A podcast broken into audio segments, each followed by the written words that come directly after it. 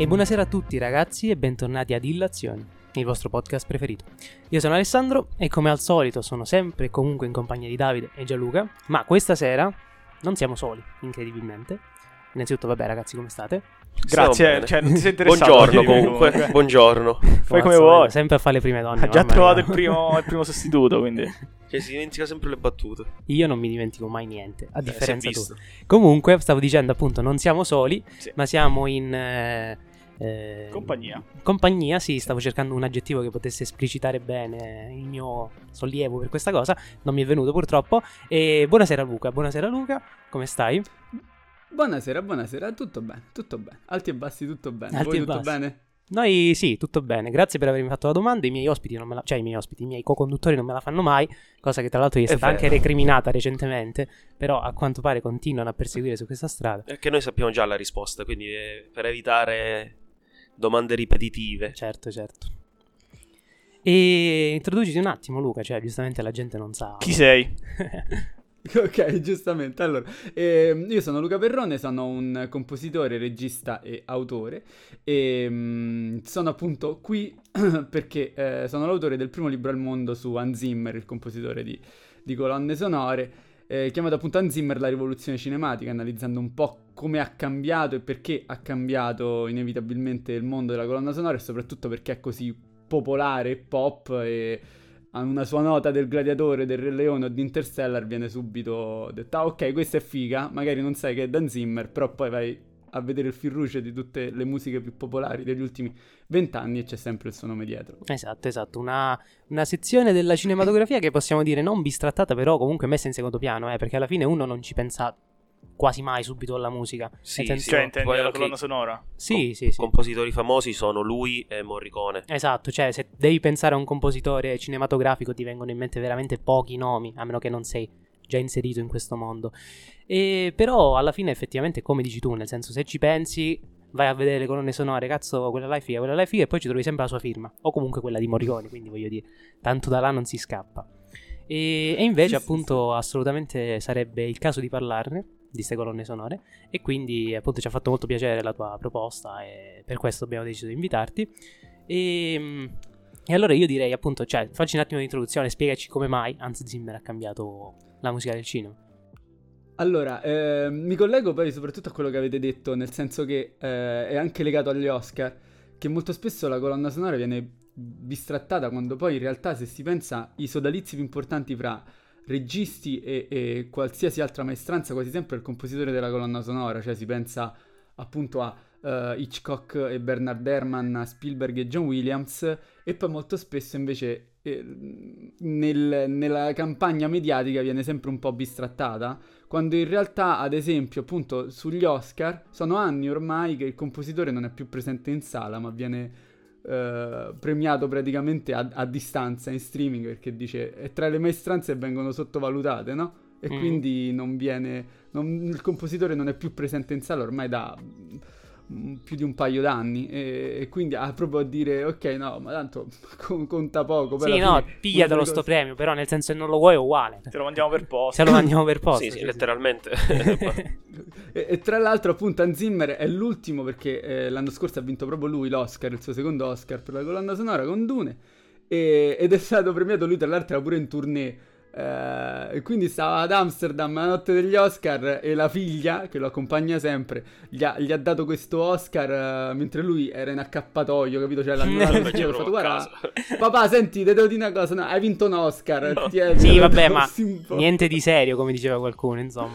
Sì, sì, lui si è presentato in accappatoio, è sceso nel- nella hall dell'albergo, così facendo un discorso, tra l'altro molto carino, molto emotivo, veramente bella cosa. Ma perché Hans Zimmer ha cambiato la- il mondo della colonna sonora? Perché per vari motivi io l'ho chiamata mh, rivoluzione cinematica, perché molto spesso dagli addetti ai lavori la sua musica viene chiamata come cinematica. Cioè, ma che, che vuol dire? È legata appunto al, al greco e al senso di movimento, perché è strettamente legata sia al taglio di montaggio che al movimento degli attori e dei personaggi in scena. E quindi non c'entra niente col cinema, che può sembrare cinematico, ma in realtà è una cosa molto più fisica. Sì, E- sì, infatti, me, io quando, fu- quando ho letto il, il titolo ho detto, ma eh, scusa, perché sto leggendo un libro di fisica? Cioè, nel senso, la cinematica è lo studio del moto, ho detto, vabbè, strano, però.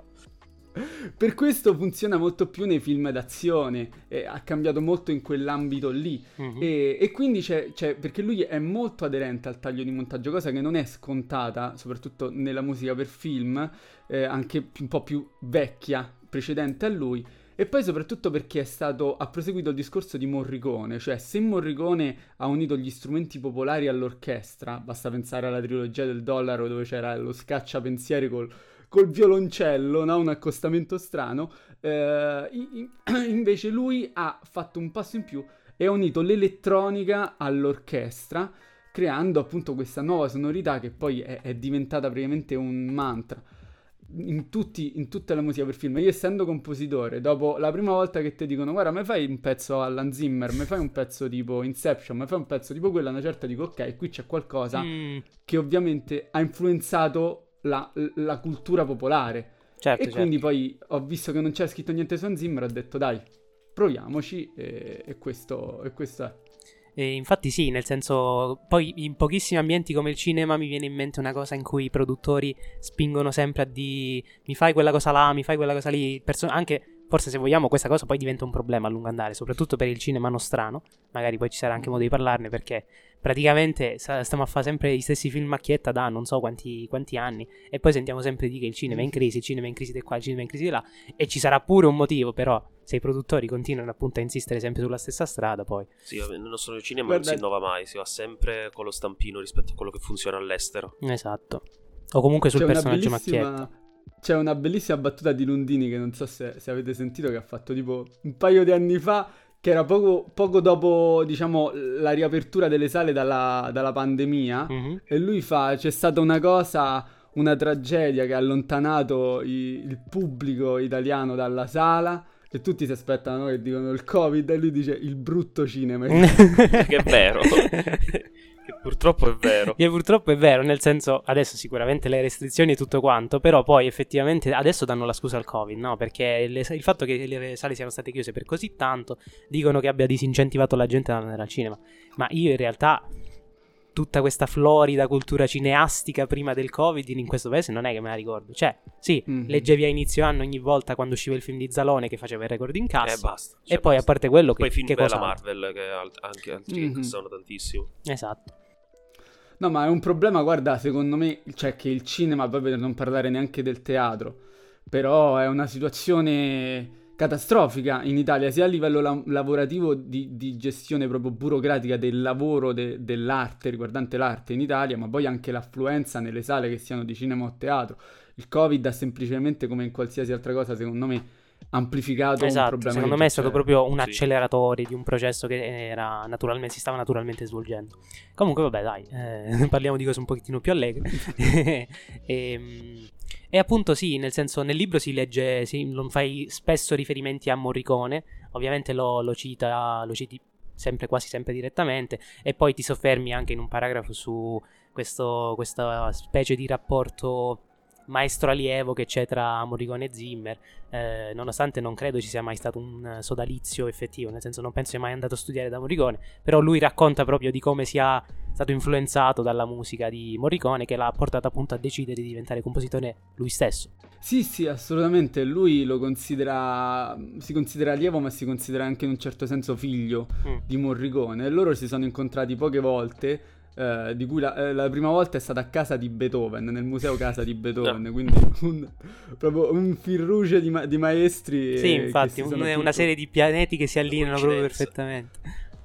Esatto, e lui, lui, ad esempio quando pochi anni fa, un paio di anni fa è morto appunto Ennio Morricone, lui ha scritto un post dove diceva io non ho scelto di, di diventare un compositore di musica per film, ma uh, l'ha scelto Morricone e Sergio Leone insieme perché lui in una famiglia un po' particolare, per cui non ha avuto accesso al, al, al cinema fino all'età di 12 anni perché in casa non avevano il televisore, lo consideravano il diavolo culturale. Quindi lui a 12 anni, in una sala appunto della sua città, lui è nato a Francoforte sul Meno in Germania, in una sala della sua città si intrufola e vede questo film che lo incanta totalmente. E si parla di C'era una volta il West di Sergio Leone con musica ovviamente di, eh beh, di Morricone rimane affascinato e esce dalla sala impazzito si compra il vinile della colonna sonora di C'era una volta il West e da quel momento ha detto ok questa, questa, è la mia strada. E quindi lui un po' cita e ricita continuamente Morricone gli rende omaggio al suo maestro eh, per restituire un po' il favore di avergli dato questa vita nella musica per film. E beh, oh, insomma, se per l'ispirazione di una vita ci metti qualche citazione, secondo me come bilancio non è male. Eh. Non so, ragazzi, se voi volete fare qualche domanda più specifica. Sì, Davide, più qualcosa su oh, riguardo sì, all'animazione. Sì. sì, vabbè, sì, vabbè, allora, mm, adesso Luca eh, ti saluto innanzitutto perché Ciao. non ho parlato. eh, no, cioè nel senso io sono, diciamo che la maggior parte dei film che guardo sono i film d'animazione. Che non c'è niente di male in questa cosa. No, assolutamente, anzi sono i migliori film che esistono. Vabbè, forse un pochettino troppo sono così. i migliori film che esistono. e, e, chiaramente, vabbè, Zimmer ha fatto Kung Fu Panda, che tra l'altro è uno dei miei eh, film preferiti in generale. E mh, leggendo un pochettino il, diciamo, il tuo libro, eh, oltre al fatto che, vabbè, ho fatto questa scoperta che non, onestamente non sulla qua- una riflessione che non avevo mai fatto, cioè appunto questa fusione no, tra eh, elettronica e musica orchestra, so, musica or- da orchestrale, esatto, acustica. Uh, e quindi ti chiedo, ma nel caso di, di Kung Fu Panda c'è una forte influenza no, elettronica. E quindi ti chiedo, ma uh, come si decide, o perlomeno le, co- cosa può portare una scelta di una maggiore o in minore diciamo, influenza dal punto di vista elettronico rispetto alla musica della colonna sonora di un film? Allora, è una bellissima domanda. Io posso rispondere per me, cioè per quando lavoro io, per quando lavora Zimmer. Certo, esatto. So, sì, sì. Gli scriviamo magari. Ognuno, gli certo, gli certo, un messaggio certo. su Instagram. Sì, infatti, forse tra 6, 6 60, 70 anni forse ci risponde. Allora, la, la cosa è che a parte che io sono un patito di cinema d'animazione come te, penso, peggio di te. Quindi io assolutamente sto per dire, sto scrivendo film che vorrei realizzare come animazione, quindi assolutamente ah, sfondi una porta aperta eh, su quello. E tra l'altro Hans Zimmer è a capo del dipartimento musicale della DreamWorks.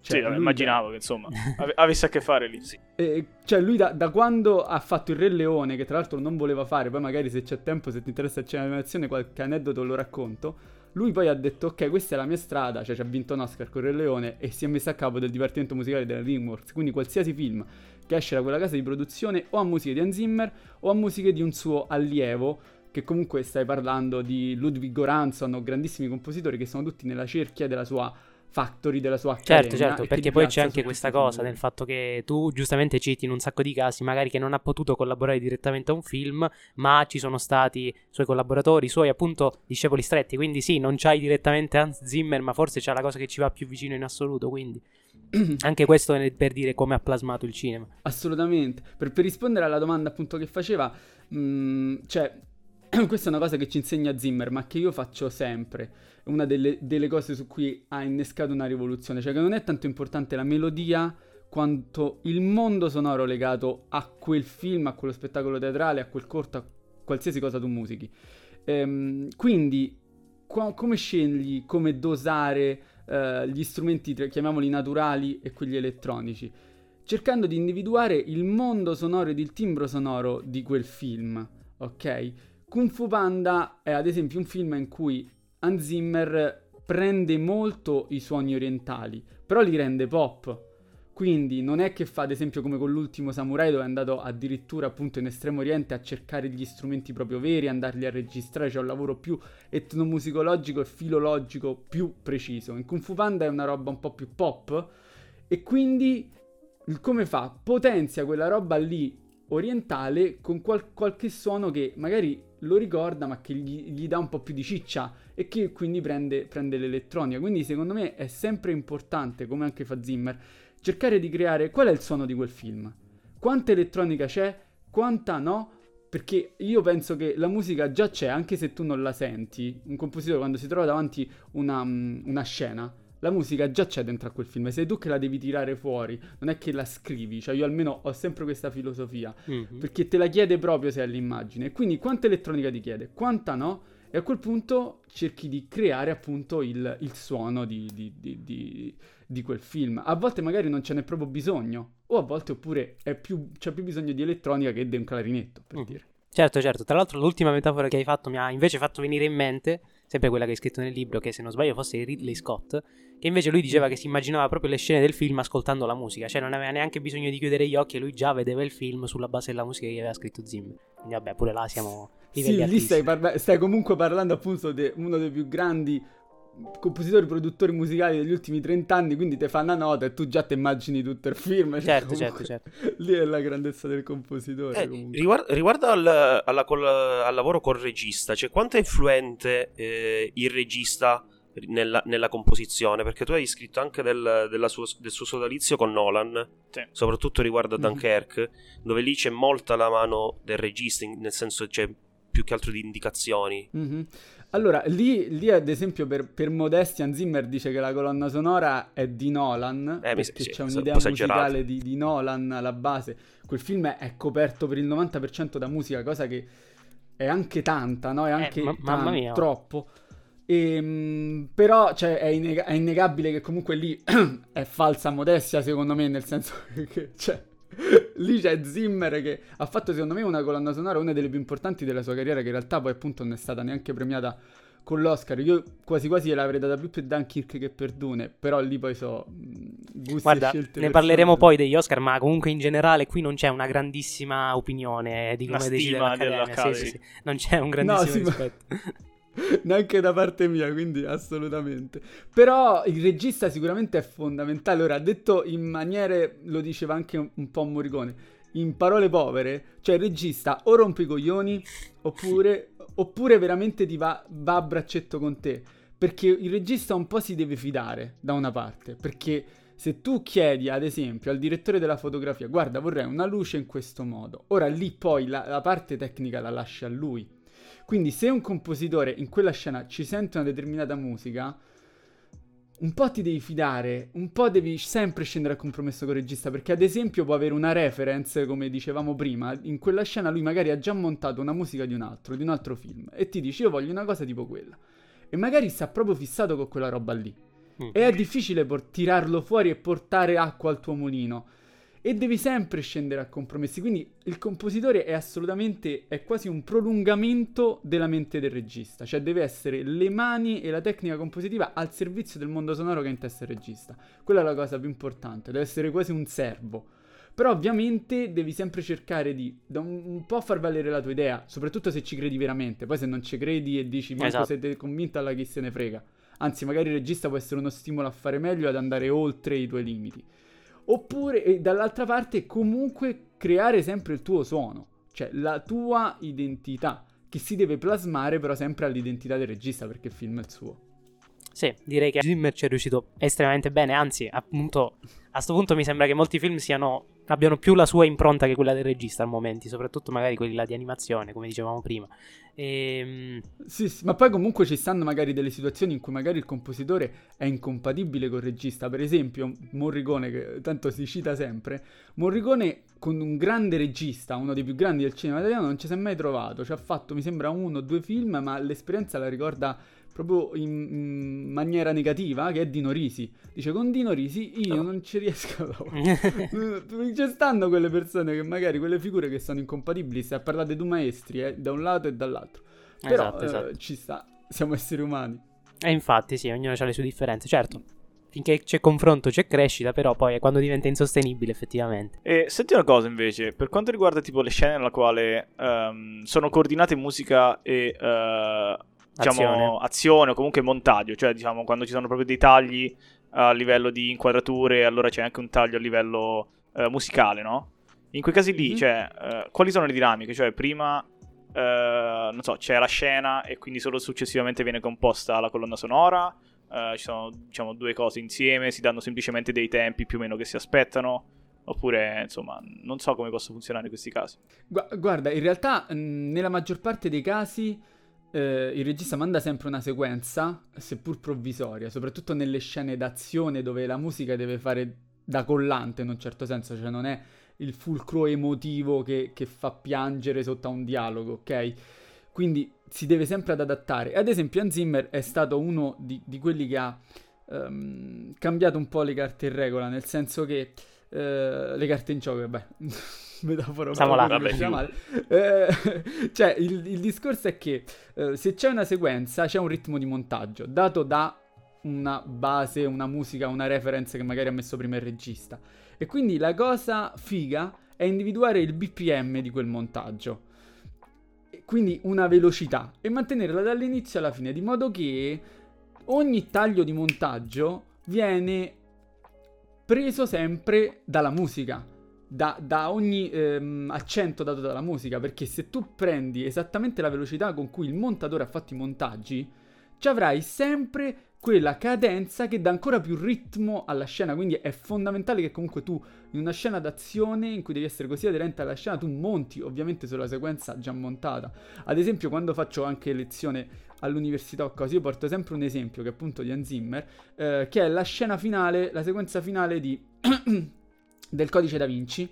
Eh, in cui c'è un'aderenza al montaggio che fa paura. Ogni risoluzione musicale, ogni cadenza è su ogni taglio di montaggio. Ora non so come l'ha montato, ovviamente quello è un tema che torna spesso nel film, quindi non so se è stato composto proprio su quella scena oppure il montatore è stato talmente bravo e talmente così anche servo di Hans Zimmer che l'ha, l'ha montato proprio aderente al meglio, ma è proprio si vede che se tu riesci ad essere proprio un- incollato al montaggio avrai tutta una un'enfasi diversa e un legame molto più accentuato col film.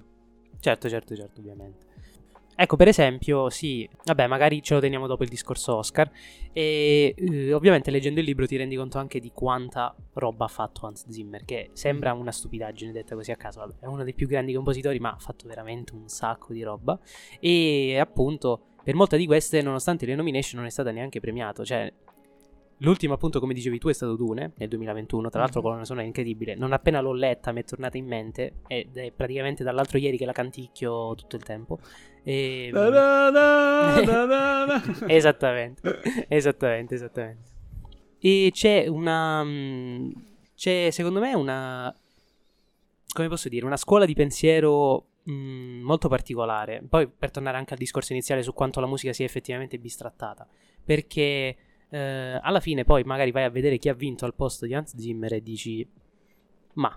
O comunque dici, vabbè, sì, comunque anche quella si meritava la vittoria, quello che vuoi, eccetera, eccetera. Però effettivamente non c'è mai tanto, ehm, tanto dialogo, quanto, tanto scontro, anzi più che altro, perché poi alla fine i premi su cui ci si concentra sempre sono miglior attore, attore protagonista, non protagonista, eccetera, eccetera. Ma secondo te, appunto, perché la musica è così messa in secondo piano, nonostante poi sia la cosa che secondo me ci unisce più di tutto, perché l'arte... Sì, possiamo dire che sia abbastanza universale, ma non ce n'è arte più universale secondo me della musica, perché le sensazioni che fa provare sono incredibili, secondo me. Eh. Ma perché poi è un, è- è un linguaggio veramente forse l'unico universale insieme a quella visiva. Perché tu puoi stare in una stanza con un eh, portoghese, non parli una parola di portoghese, però riuscite a suonare insieme. Esatto. La musica è proprio un linguaggio universale. Perché viene messa in secondo piano rispetto al cinema? Secondo me perché comunque un po' ci, dimenti- ci si dimentica che il cinema non è solo immagine. Cioè il cinema è immagine più suono. C'era un punto un mio insegnante che diceva una cosa fantastica, lui si incaponiva ogni volta che diceva di guardare un film, lui non diceva di guardare un film, ma di guardare e sentire un film. Che però in realtà è così. È così. Cioè se noi ci pensiamo, noi nella nostra vita non abbiamo mai visto un film per intero. A parte che magari prendiamo un cellulare un, seco- il cellulare un secondo quando siamo a casa e ci vediamo un film, ma anche solo, e questo è, è, mh, proprio statisticamente provato, anche solo col battito delle ciglia, Certo, certo. noi perdiamo la metà del film. Ok? Mentre l'orecchio non lo stacchiamo mai. Quindi noi abbiamo più sentito film che visti. E questa cosa è, ovviamente, è un'estremizzazione del discorso, però è per farci capire quanto il suono sia importante, che molto spesso anche la resa di una coltellata, magari noi visivamente non la sentiamo, non la vediamo, però il suono ci fa sentire quella sensazione di ok, quindi rende la, la- la cosa. E invece molto spesso è sottovalutato perché si pensa solo a guardarlo un film. Magari uno in casa che fa pure il patito di cinema, si è messo lo schermo, il proiettore enorme, però poi magari lo sente con le casse del computer e sottovaluta la cosa quando in realtà il cinema, è entrambi i mondi insieme. E purtroppo questa cosa è molto sottovalutata. Ci sono registi che il suono l'hanno reso invece fondamentale, gli hanno dato spessore a partire da Hitchcock, da Leone, anche più recente italiano Mainetti. Eh, Mainetti dà molta importanza al suono ed è fondamentale perché significa dare importanza al cinema, perché il cinema, non ce lo dimentichiamo, è entrambi eh, i mondi. E purtroppo questa è una, una, via culturale che secondo me va spinta un po' perché dopo più di cent'anni di cinema ancora ci si dimentica di questa cosa. Che poi il suono è stata una conquista nel, nel cinema, non c'era. Infatti, assolutamente. Se c'è stata questa conquista, un motivo ci sarà. Che comunque anche nel cinema muto se non sbaglio, adesso non vorrei dire una stupidaggine, però comunque c'era la, la musichetta in sottofondo, Sì, no? sì, perché, c'era- Esatto, perché comunque sta davanti a un telo per due ore a guardare, per carità, anche cose divertenti, ma che vanno avanti in bianco e nero senza senti niente. Immagino che fosse anche leggermente provante per gli spettatori. Certo, certo, assolutamente. C'era sempre comunque una, una- una musica, qualcuno che suonava, eh, non nei cinema più poveri magari c'era proprio un, un disco, però qualcosa c'era sempre di sonoro. Perché è importante, perché, perché è quello, bi- e quindi bisogna dargli, dargli lo spessore e il valore che, che- che- che- merita, insomma. Assolutamente. Va bene, e allora io direi che possiamo passare al discorso Oscar. Mhm. E Non sono minimamente informato. non sono assolutamente neanche io informato, non saprei veramente da dove partire. E Quest'anno devo dire che i film c'è, c'è molta poca C'è molta qualità, poca scelta, devo sì. dire. Tra i film Qualità in che senso? Dai. Qualità nel senso, cioè, alcuni di, film- di questi film li ho visti, Sì. cioè li avete visti anche voi, probabilmente. Cioè, però, cioè, vedere Top Gun tra i candidati a miglior film. Vabbè, sono gli americani Cioè, che praticamente dai, perché fanno, su- sì, sono gli americani che fanno il film sulla guerra e poi si mettono anche la medaglietta al petto per dire hai visto quanto siamo forti. Eh sì, a parte No, Top di- Gun, leggo. Cosa stavi dicendo, Luca? No, no, dico che tra l'altro ha le musiche di Zimmer per dire Top Gun. Ah, è vero, tra l'altro. Tra l'altro. Ah, vabbè. Però, però sì, per me è stata scandalosa, cioè quella nomination, per quanto può essere magari un film ben fatto su certe cose a livello tecnico, però... Sì, esatto, cioè non va più in là di quello. e Mm. rimani, allora lo premi per gli effetti Rimani tecnici. Eh sì, sì, sì, lo puoi sì, ripremiare sì, per gli effetti tecnici, lo puoi ripremiare per gli effetti sonori. Ma che in realtà i film validi poi ci sono pure stati, cioè ad esempio Crimes of the Future, cioè di Cronenberg, che non so se avete visto. Purtroppo no, quello No, lo sono perso. visto il trailer, però. Sì, Cioè, è stato un, ignorato. quello, un completamente. filmone, un filmone, cioè, e poi dominano Top Gun Maverick. Allora, guarda, ti dico. A parte quello, ci abbiamo Avatar, la via dell'acqua, che è anche quello come miglior film. Boh, effetti speciali Vabbè, tutta però la quello vita. era diciamo Però- scontato, per cioè, la nel senso storia che che l'avrebbero ha messo avuto. sarebbe stato dai, anche solamente Ma per l'attesa che c'è stata. Non saprei. Invece, non so voi che cosa pensate di Everything Everywhere All, All at at Once. Once, sì. Perché secondo me è un film tra i più sopravvalutati. Guarda, Cioè, dirò, l'avete visto intanto? io l'ho visto recentissimamente, tra No, l'altro non l'ho te, visto quindi. come non ho visto tutti quelli che sono stati nominati. non è un motivo di vanto questa tutti, cosa. credo. Sì, sì, sì, tutti. Neanche ho visto Avatar il visto? gatto con gli stivali. No, non ho visto nemmeno Avatar. Vabbè, parleremo del gatto con gli stivali. Ovviamente, il gatto con gli stivali. scusa. E io sì, io l'ho visto Everything Everywhere All at Once. A me non è dispiaciuto, sicuramente è sopravvalutato. Cioè, io dico che tra tutti, a me, a me Avatar 2 è piaciuto tantissimo. Cioè, secondo me è anche meglio del primo. Mm. Quindi, secondo me si meritava pure di più. Opinione interessante Eh, che questa, eh? anche Attenzione perché è in volta che- disaccordo con gli altri due, eh? stai attento perché adesso c'è per te. Ah, sono in disaccordo con gli altri due? Sì, sì, sì. Allora, secondo me è un film eh, incredibile dal punto di vista degli effetti tecnici, però mi sembra eh, il prosieguo di Cowboy contro Indiani, cioè non ci vedo nulla di diverso rispetto al primo. Sì, però se tu ci pensi, alla fine le trame di film quello è, no? Cioè, le sinossi, la le storie più o meno sono sempre quelle cinque. Quindi, quanti, quanti film ci sono stati? Mm, sì, ok, eh, cowboy contro indiani, però se tu pensi ai discorsi che porta avanti, cioè, sono comunque molto attuali. No, no, no, molto- su quello, assolutamente su quello non, non- non, eh, mi voglio assolutamente sbilanciare, nel senso sì, sono d'accordo che le cose di cui parla siano molto importanti, però sono arrivato a un punto nella mia breve ma comunque intensa vita, per cui eh, le cose che vedo vorrei comunque che avessero sempre quel quid in più, no? Non soltanto Mm. l'argomento importante di cui parli, ma il modo in cui ne parli, ok? Mhm. Quindi Avatar assolutamente tratta temi importanti, attuali, di cui sono- io sono anche un profondo sostenitore perché sono forse, eh, non so se l'hai visto, però c'è una fantastica clip mia in cui affermo che prima o poi mi farò arrestare perché piazzerò bombe nelle principali centrali eh, a carbone del mondo. Comunque farò qualcosa per cui eh, impedirò l'utilizzo dei combustibili fossili prima o poi. Quindi sì, sono io il primo convinto Legale o illegale che sia questa mossa. Cioè, nel senso Non ho intenzione di si Ci sbilanciarmi. dissociamo come podcast. Non ho intenzione di sbilanciarmi qui per nessuna sede legale. eh, però sì, nel senso vorrei anche vedere quel qualcosa di diverso, capito? Perché Ma tu dici a livello drammaturgico di diverso o di... me- cioè perché di messa in scena, cazzo, un regista che ci mette 12 anni per, per sperimentare una nuova tecnica di ripresa, un nuovo 3D. Cioè, comunque di cose nuove ce ne stanno, quindi... No, no, no, a livello No, di drammaturgico. sì, sì, infatti è- Per quanto riguarda la messa in scena, sì, infatti quello non, può cioè, non tocco, è, è inattaccabile, anzi. Cioè, L'ho te- visto io in Mm. 3D con eh, la cosa che aveva fatto il The Space dei 48 fotogrammi al secondo che dicevano che fosse questa Mm. incredibile qualità per apprezzarlo al massimo e sì, da quel punto di vista sono stato sbalordito, le sequenze sott'acqua soprattutto secondo me sono incredibili. E- però sì, appunto, da quel discorso lì non mi svuovo purtroppo, mi dispiace. Cioè, te proprio deluso a livello ti- di trama. Guarda, ti dico, secondo me riguardalo, perché comunque c'è una, mm, un- una scrittura sui personaggi, sulle cose. Guarda, io rimango un, un sostenitore accanito, cioè Avatar 2 a me è emozionato proprio, è piaciuto tanto. Vabbè, ci sta, Dagli magari una sono io. seconda chance. Magari sono io, io la darò, io la darò. Magari sono io che ormai, appunto, ripeto, mi sono troppo disilluso per queste cose, però vedremo. E invece, appunto, parlando di Avatar e del gatto con gli stivali, c'è questo fantastico eh, aggancio che si può fare, perché è circolata un pochettino sui social, non so, questa wave di meme, in cui praticamente paragonavano il tempo che ci è voluto per fare il sequel sia di Avatar che del gatto con gli stivali, che non so se sai è stato identico, perché ci è voluto esattamente lo stesso tempo, solo che appunto a te non piacerà questo paragone, però il sequel di uno faceva cagare e l'altro invece era bellissimo. Ovviamente eh, non specifico chi e cosa. E comunque appunto sì, Il gatto con gli stivali 2, uscito appunto quest'anno, e invece l'ho visto appunto anche quello da recentissimamente, però è incredibile, nel senso È molto bello. io mi sono veramente sorpreso. Sì, perché hanno questo, no- questo nuovo meccanismo di messa in scena per le, per le scene d'azione, scusate la ripetizione, che mo- riprende molto Into the Spider-Verse di... Sì, sì, sì, sì, sì, assolutamente.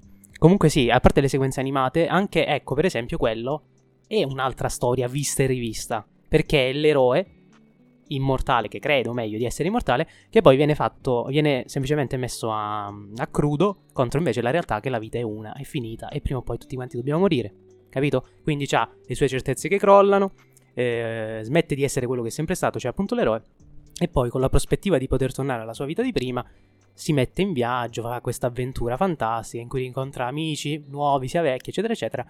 E nonostante quello sia appunto una storia trita e ritrita, per come l'hanno messa in scena invece mi è garbata molto di più rispetto a Avatar.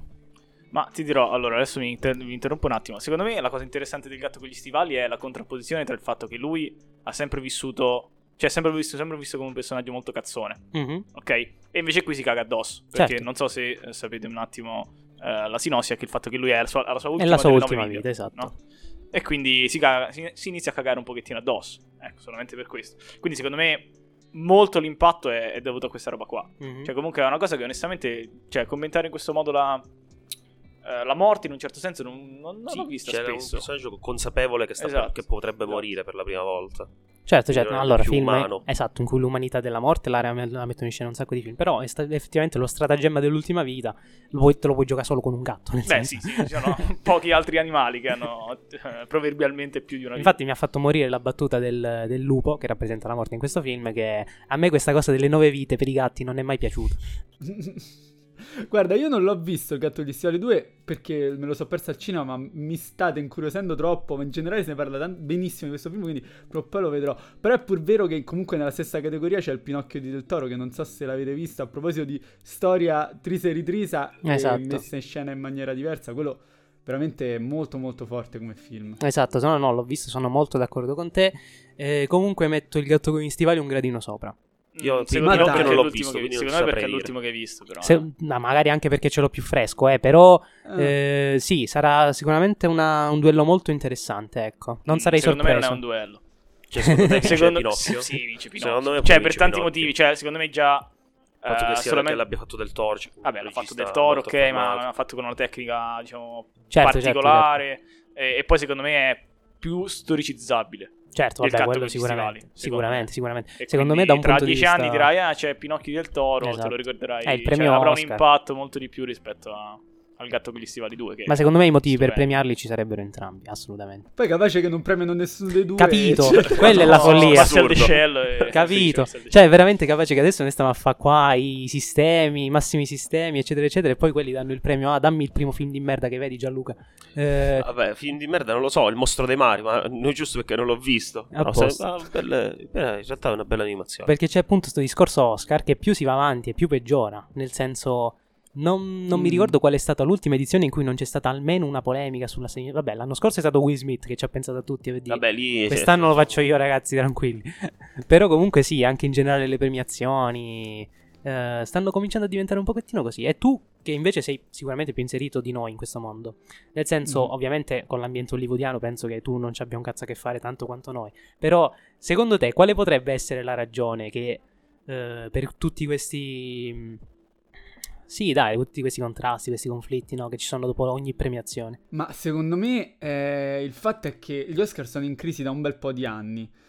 Tant'è che sono anni che non, non pagano l'Amadeus di turno, cioè il conduttore di turno. Non lo prendono perché cioè, proprio mh, il senso della serata cercano sempre un po' di, di cambiarlo e di renderlo più accattivante perché perdono effettivamente spettatori. È quello il punto. Mhm. E quindi secondo me e le polemiche, come anche per Sanremo, eh, fanno audience. Quindi Mm. secondo me è molto legato a quello. eh, preparato o non preparato. Però io da cinico quale sono, penso sia quella eh, la cosa, come ad esempio il fatto dell'errore di La La Land di qualche anno fa. Cioè, Sì, secondo con me Moonlight, è palese, cioè, palese preparato, ma non mi puoi sbagliare la busta del miglior film con quella del... Cioè, capito? No, Cioè, no, no, troppe cose. che- Sì, sì, sì, esatto. Io, ecco, appunto, a parlare di cose preparate e non preparate. Io l'anno scorso, quando ho letto la mattina dopo la notizia dello schiaffo di, di Will Smith, ho detto no, vabbè, questa sicuro se la sono preparata. Ma io pure all'inizio pensavo fosse finto, cioè perché era una cosa troppo... Capite? Era una cosa troppo, Troppo. assurda.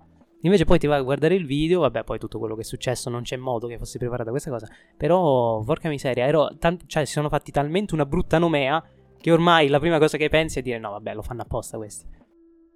Vabbè, però secondo me, guarda, anche a livello semplicemente artistico, cioè le cose che stanno succedendo negli ultimi anni, cioè secondo me si danno la zappa sui piedi. A partire dal discorso che facevamo prima di alcuni premi, cioè delle parti che loro considerano più tecniche, come appunto il compositore della colonna sonora, che non le premi lì nella serata. Ma che roba è?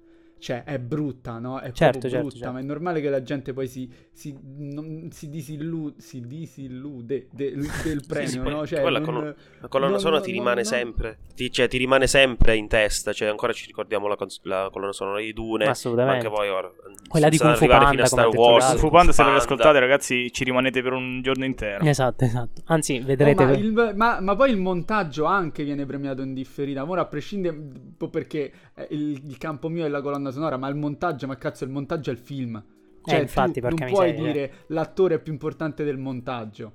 Cioè, ma è anche una questione di proprio di educazione e di messaggio che lanci, no? Che alcune parti del lavoro in generale o nello specifico del cinema sono più importanti sono più importanti di altre. cosa non veri, cioè assolutamente falsa. Ma che, che discorso è? Fallo fare un film senza montaggio solo con gli attori. Ma che discorso Glielo fai montare gli attori, poi vediamo come esce. cioè, ma dai,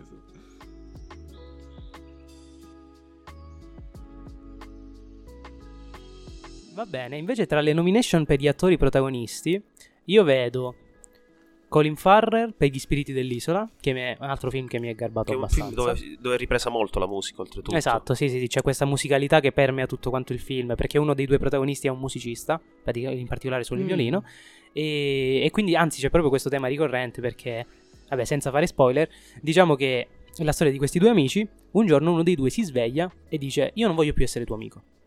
E il motivo che gli dà è non ti trovo una persona interessante, non mi sembri una persona stimolante, anzi sei un sempliciotto e per quello che mi rimane della mia vita voglio passare a comporre, voglio realizzare qualcosa che rimanga, perché la musica appunto è un qualcosa che rimane. E c'è anche questo discorso qui, nel senso, sì, effettivamente il cinema in generale come arte, come media, è un qualcosa che rimane, perché nel senso, a meno che non arrivano adesso gli alieni a sterminarci in questo momento, i film rimarranno Film, da qui- la musica, esatto. ma, cioè, fino all'estinzione da- della razza. 600 che rimangono ancora. Esatto. Guarda, esatto. in realtà posso, posso dirti una cosa. Una cosa così, una parentesina su questa cosa. In realtà il cinema è difficile che rimanga. Perché perché le pellicole si deteriorano in una maniera incredibile. Mm. Tant'è che siamo passati al digitale, Mhm. ok?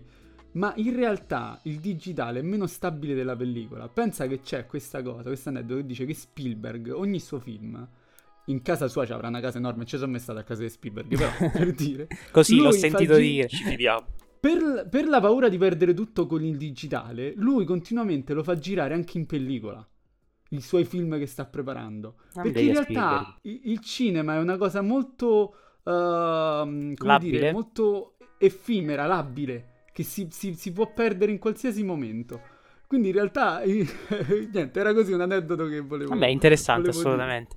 E in effetti sì.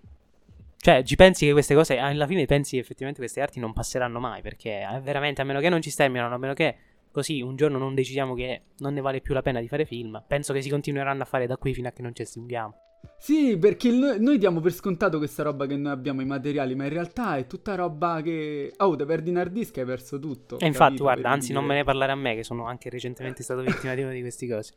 Vai, scusa se ti ho interrotto. No, no, no, No. figurati.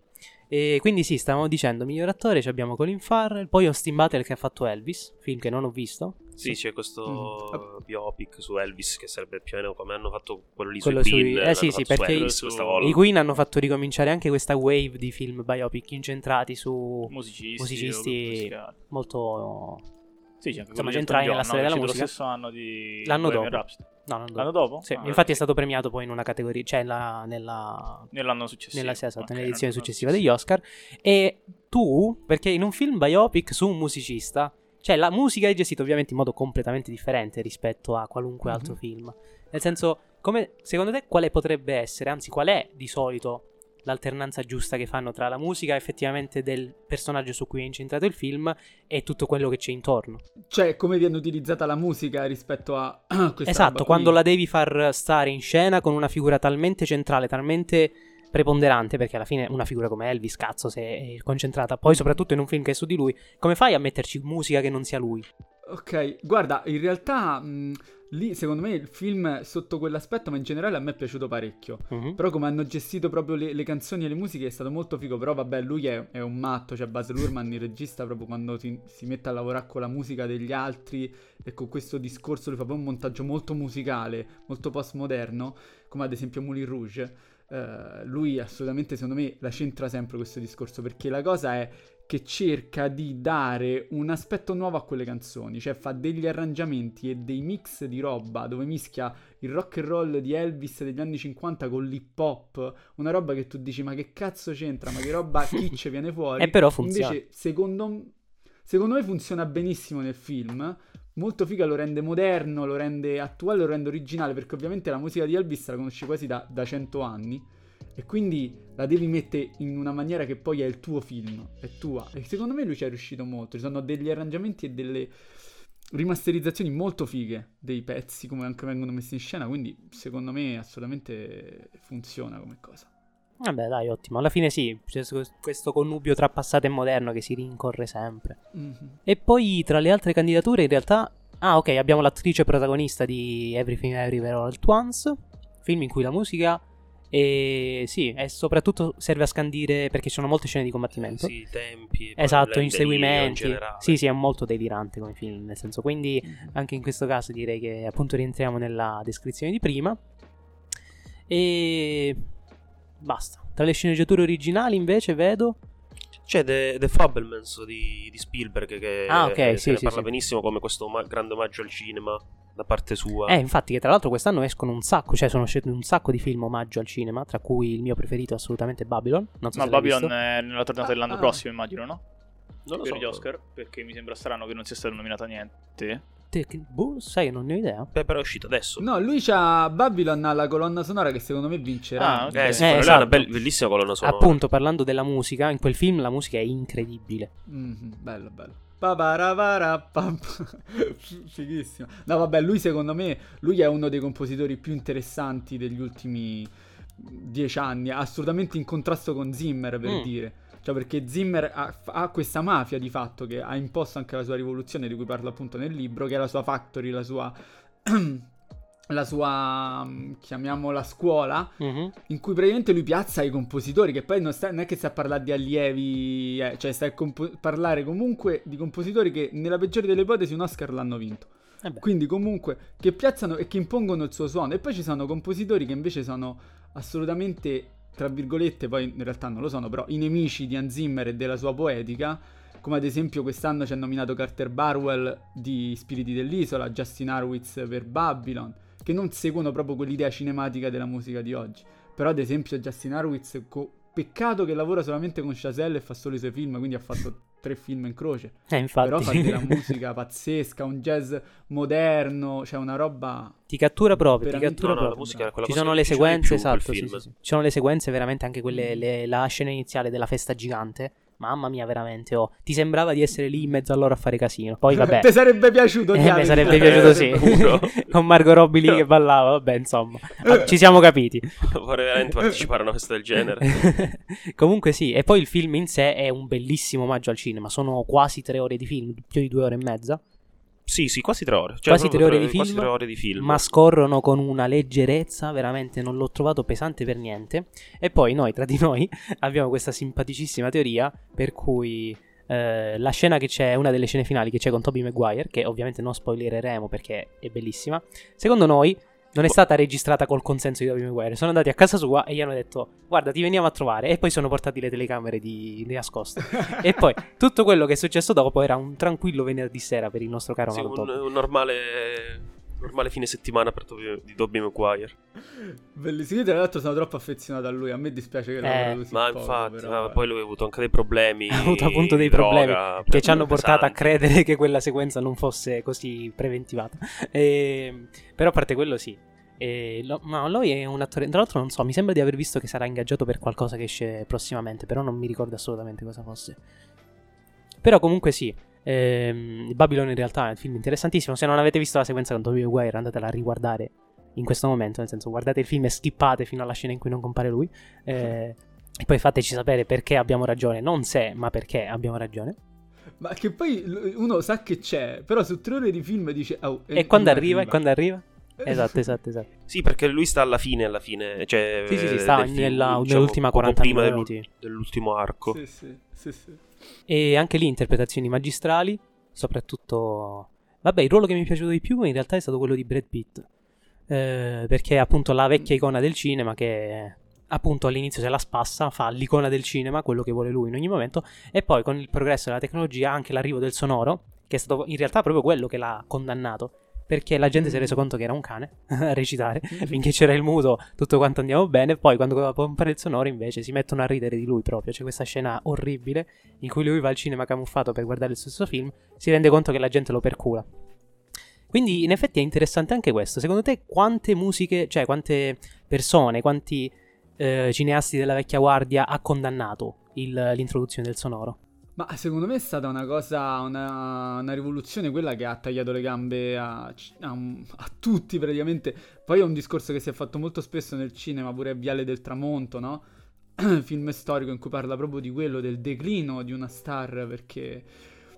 Perché appunto non- è un altro tipo di cinema. Chazelle è uno che il suono, l'importanza al suono, la musica, proprio l'idea sonora di un film, lui parte da lì.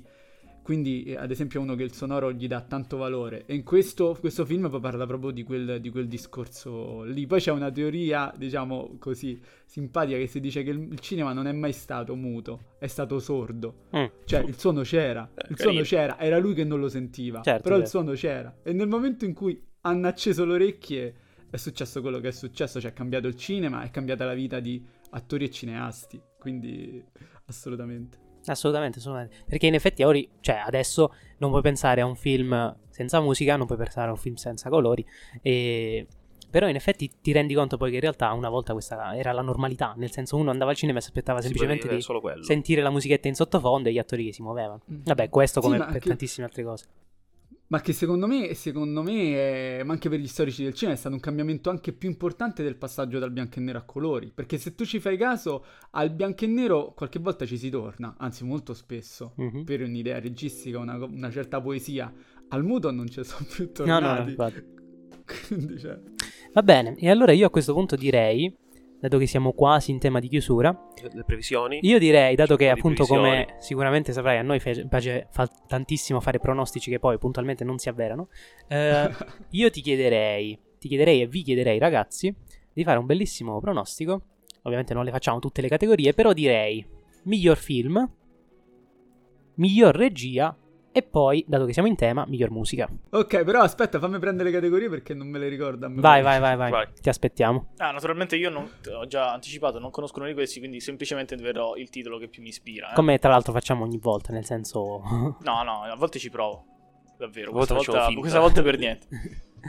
Va bene, allora intanto che carica Luca, io direi ragazzi possiamo cominciare con voi. Allora facciamo Davide, vai. Facciamo miglior film. Facciamo miglior film Allora, miglior adesso. film che facciamo? Li devo leggere tutti oppure posso... No, no, sem- decidi tu quello che... Devo decidere io quale vince miglior film. Allora, allora io ti dico che, dato che a voi non è piaciuto, e che io non l'ho visto, quindi sinceramente non me ne frega niente, Everything Everywhere All At Once sarà il nostro miglior film agli Oscar eh, 2022. 2023, 2023. E tu rischi di azzeccarci. Oddio, rischi- non lo so, secondo me Spielberg però, cioè nel senso mi, mi ispira di più come nome, però ha un bel titolo, eh, Everything Everywhere All At Once. Cioè, tu immagina quello lì che dovrà... Eh, andare- capisci? Cioè, e poi tra l'altro il cartellino dovrà essere grande, eh. Non, molto non grande. sarà, Si cioè, sarà- Oppure sarà- lo non scrivono sarà, tipo- non sarà con come un font minuscolo, quindi sarà lì mezz'ora e cercare di capire che cazzo è scritto. Io ti direi più che per speranza, per tifo, Mm. gli spiriti dell'isola. Gli spiriti almeno è- dell'isola. sì, Ma tifo proprio. di cosa? No, cite, tifo nel senso che è il film che mi è piaciuto di più. Ah, ok, tra questi ho qui. visto, quindi Ok, spero ok, che vinca. E poi soprattutto parla di dei secessionisti irlandesi che sono Vabbè, scappati no. dalla Ma per guerra. davvero? Questo, Quindi Gianluca- non c'è- quella lì Per davvero? Sì, sì, sì. veramente nessuno è imbarazzante. scappato- non- c'è la guerra. Cioè, non, Come non c'è sono- la guerra? Sì, ma non sono scappati dalla guerra. Sono scappati perché non volevano partecipare alla guerra.